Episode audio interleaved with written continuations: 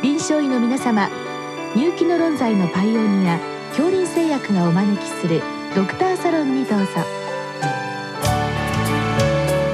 今日はお客様に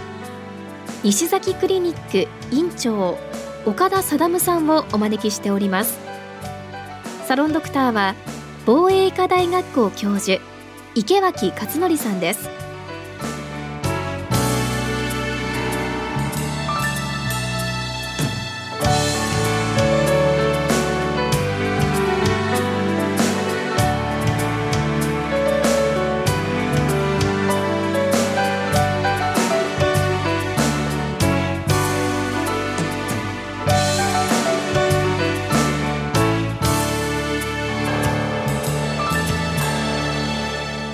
田先生こんばんは。あこんばんは。今日はまあこれは貧血の質問をいただきました。簡単に質問を紹介いたしますけれども潜在性鉄欠乏状態について教えてください。えー、血液検査で貧血とまではいかないけれどもフェリチンがまあ低値で、まあ、立ちくらみ、まあ、貧血の症状なんでしょうか。あった時に、まあ、鉄剤投与すべきかどうかという質問ですまず先生冒頭のこの潜在性鉄欠乏状態というのはよく言うあの隠れ貧血のことなんでしょうか？そうですね。まあ隠れ貧血とほぼ同じだと考えていいと思います。まあこれは隠れ貧血ですから一応貧血というふうに言ってもいいというそうですね。まああのいわゆるヘモグロビンの基準でいうと貧血ではないけれども、うん、鉄分が欠乏している状態すなわちフェリチンが低い状態と言っていいと思います、うんまあ、確かに我々ドクターサイドだと,、えーと、貧血のあの基準値で超えてればまあ大丈夫って思いそうですけれども、ね、実はそこにこういった鉄が欠乏して場合によっては症状を呈している方もいらしてこれ先生おそらく女性に多いと思うんですけれども、はい、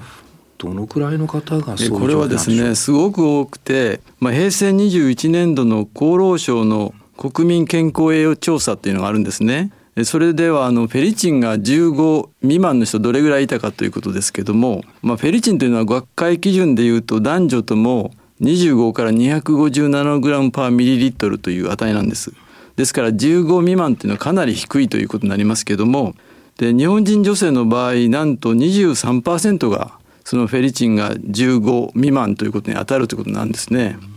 で一般にあの1割ぐらいの方が鉄欠乏性貧血と今まで言われてますのでそうするとそのもう一本の1割ぐらいがいわゆる隠れ貧血になるんだろうと思います。これ先生あの女性もまあ高齢の方も含めての全体のあれでしょうけれども、まあ、貧血になりやすいとなるとやはり閉経前の方比較的若い方、はい、こういった方だともっとその通りですね。はいはい、あの20代から40歳代の方に至ってはですね48%約48%およそ半分の方がもう鉄欠乏状態なんですよ。2人に1人ですそうなんですよ。で2割ぐらいの方はまあ従来から言われてる鉄欠乏性貧血、うそうすると3割近い方がその隠れ貧血に相当するだろうと。あくまで推測ですけど考えられますね。そうするとまあ精査ということでいうと男性の方はもうそんなにもうほとんどいらっしゃらない。もう圧倒的に女性ですね。まあ、そういう意味では先生その生理前、まあ、生理がある女性の貧血隠れ貧血。これ先生日本だけではないような気がするんですけども、はい、海外でもやはりそういう比較的若い方の隠れ貧血多いんでしょうか、まあ、多いですね。ただ日本は特別多いと言っていいんじゃないかと思うんですね。まあ、あの海外50カ国以上ではあの小麦粉に手伝いを付与するとかそういう国家的な政策がされてるんですけど日本でほとんどされてなくって。ですからあの、まあ、先進国の中では日本はかなり飛び抜けて鉄欠乏状態の人が多いというのは出ていますね。まあ、この後実はそういう隠れ貧血の、まあ、比較的若い女性は、えー、と貧血の自覚症状で、まあ、悩んでる苦しんでる方が多い、えー、いうことがあるにもかかわらずなかなかじゃあ国は動いてくれてないわけですね。そうですね残念ながらそういうことになりますね。そうなんですか。このまあ隠れ貧血に関しては、まあ、どうして先生そのこんなに頻度が高いのに、えー、その医療機関でそういう診断までいかない背景っていうのはいくつかあるんでしょうか？あるんですねあの、まあ、私が考えるに3つぐらいあると思います。一つはやっぱりあの、まあ、鉄欠乏性貧血もそうですけどなんとなく疲れやすいとか老作時に少し息切れがするといった比較的軽い症状なんですね。ですからあのまあ非特異的だし慢性的な症状だからあまりその病識がない方が多い。だから見逃されやすい、まあ、女性特有のまあ不定収束みたいな扱い方で見なされてしまっている例が多いんじゃないかと思います。まあ、本人自身があまりこれが病的なものと思わずにまあ我慢してしまう。そうですね、まあ、ある意味我慢できてしまうレベルの症状なんです。理由としてもう2つぐらい考えられまして、ええ、2つ目の理由としてはそのフェリチンの基準値ということなんですけど、まあ、学会レベルの基準値はその25から250と申し上げましたけど各施設の基準値を見ると4から64とか女性の場合やけに男性と比べて低いんですよ。うんまあ、だからその例えば10という値はフェリチンが10という値はあの学会基準値でいうと、まあ、完全な鉄欠乏状態なんですけど、まあ、各施設の基準値でいうと基準値内に入っちゃうんですね。おそらくあの基準値を作る時の母集団の中に鉄欠乏性貧血とか隠れ貧血の方がかなりおられてそれでこんなに男性に比べて女性の基準値が低く設定されていることにも原因があるんじゃないかと思うんですよね。なんかちょっと不思議な感じですね正常値そのものがちょっと怪しい怪しいまあ基準値というのであって正常値ではないわけですね。うんまあ、女性では男性でも低いまあ加減になってるけども先生方のまあそういったフェリチンのあるいは鉄欠乏の専門家の方たちっていうのは精査はなくて25ナノグラムパーエメル以上。そうです。そうです。そうなるともう速攻で引っかかってしまう人が多いと思うんですけれどもこれは先生どのくらいであれば鉄欠乏というふうに言っていいんでしょうか？まあ一般的には12とか以下ぐらいでフェリチンがあってヘモグロビン低ければ鉄欠乏性貧血なんですね。でもヘモグロビンが正常であってもフェリチンが25以下であれば隠れ貧血の可能性は十分あります、うん。で15以下であればそれはあの貧血がなくても全身検体がある女性に対して鉄剤を使うと全身検体が良くなるという報告がきちっとあるんですね。これ先生まあヘモグロビンチェックするフェリチンあるいは鉄をチェックするっていうのはもう私でも時々やる、そんなに特別なことではない、ええ、でそのひょっとして前の方が鉄欠乏性の覚醒貧血の方でそこまでデータが出ているのにその後医者がそのあなた隠れ貧血だよというとこまでいかないっていうのもそうなんですね、まあ、結局その3番目の理由としては医療者がまだあまり理解してないこういう隠れ貧血という疾患を認知してないということが、まあ、見逃されやすい理由の3つ目の理由だと思うんですけどね。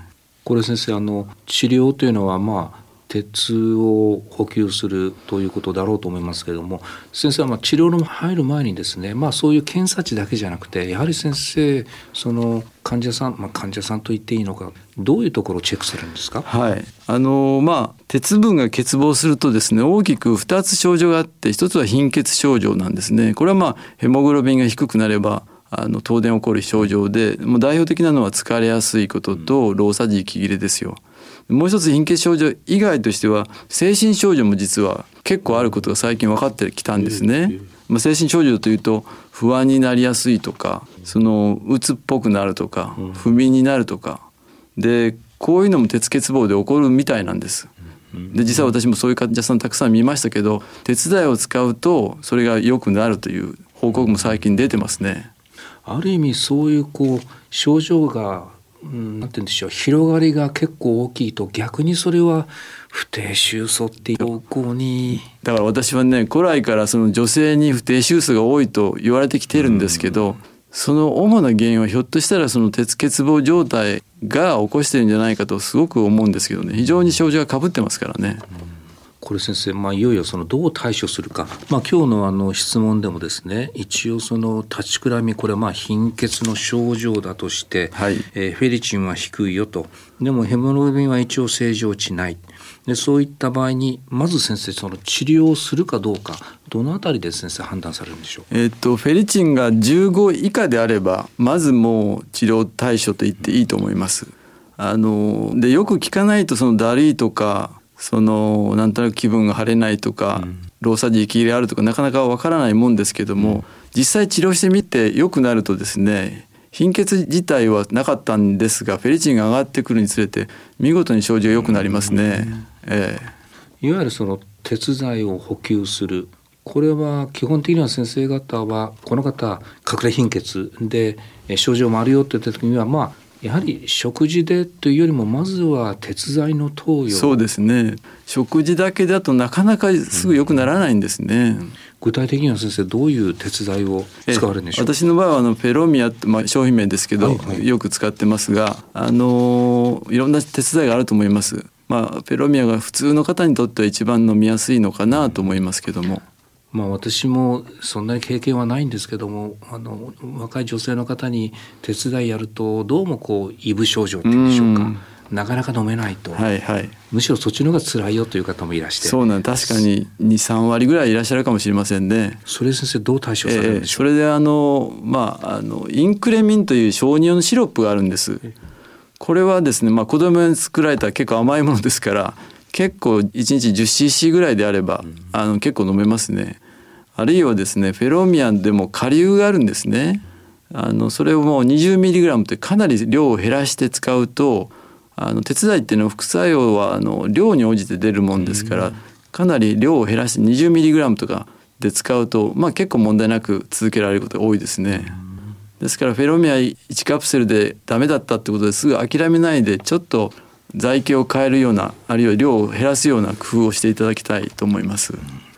これ先生最後までちょっと私引っかかってるのはあの若い女性でこんなに多い。でも多分そういう方の大部分はなかなかあの医療機関には来ない。そうなんですね。一番いいのはなんとなくですけれども検診のデータにちょっと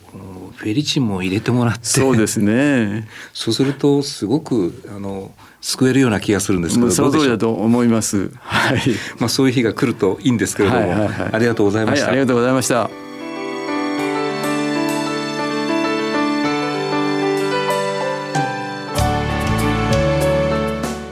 客様は西崎クリニック院長岡田貞さん。サロンドクターは防衛医科大学校教授池脇勝則さんでした。